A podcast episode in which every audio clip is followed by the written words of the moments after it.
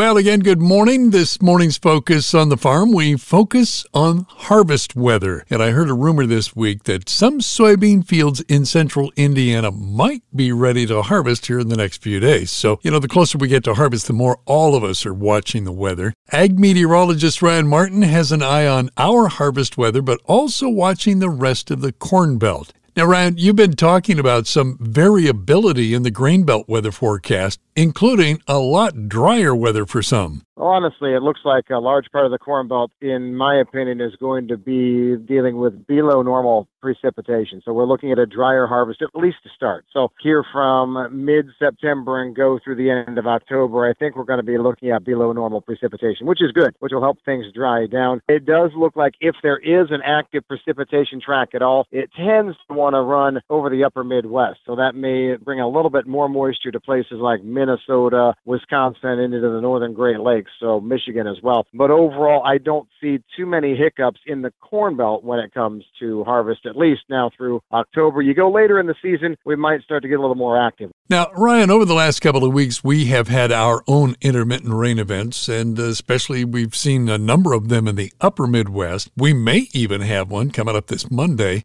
but at least so far, there have been plenty of weather windows to get out in the field in between rain events by all means, I think that's an easy call right there. I think harvest is going to be able to happen. What we run into, though, is that's been the garden spot all year. So that's the spot where we're seeing growth extending. As long as temperatures stay warm, it may not be as fast of a dry down there as crops mature because we've got plenty of moisture both in the soil profile and from these, quote, timely rains that come through. Well, you know, this season so far, we've all felt very fortunate here in our region. Yeah, you know, we had our share of dry spells, but nothing like the drought that has lingered in the central and southern plains.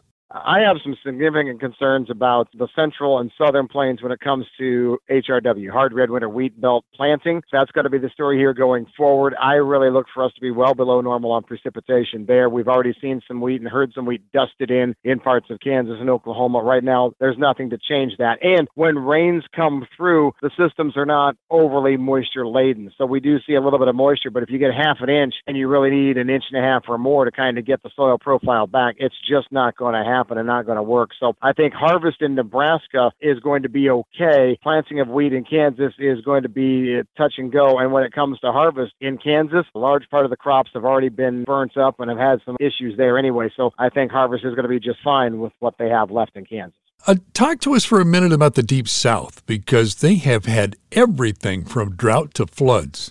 Here is where I think we have our issues, and this is where we've had the issues up to this point as well. Plentiful moisture coming into the Delta. We've got quality concerns on the harvest that has happened so far. Anything left to go is going to be running into the peak of any kind of potential tropical outbreak scenario. So we've already got a couple of stronger storms in the Atlantic. Nothing's making direct landfall, but throwing some moisture into the deep south. I think that continues at least into mid October. Then we kind of wind things down on the tropical season fairly quickly quickly second half of the month. But I think that the uh, moisture issues that we've seen to this point don't go away exceptionally fast in the deep south. Thanks, Ryan. We sure appreciate how you keep an eye on our weather right here in Northeast Indiana. Again, that's Ag Meteorologist Ryan Martin. This portion of Midwest Ag brought to you by Pribble Ag Products. And Bob Pribble has been very excited about the Beck's hybrids that he has grown in his test plots. And if you missed the open house where he was giving tours of his test plots, you can still get in on that. Just give Bob a call. Make it time to go down, and he will walk you through a lot of his test plots of those Beck's hybrids that he grew this year. Get some great recommendations for you the kind of stuff that really makes a difference in the bin. So ask Bob about Beck's hybrids for your farm. Find them online at pribbleagproducts.com. Coley and Kavanaugh standing by with this week's Market by the Numbers. Podcasts by Federated Media.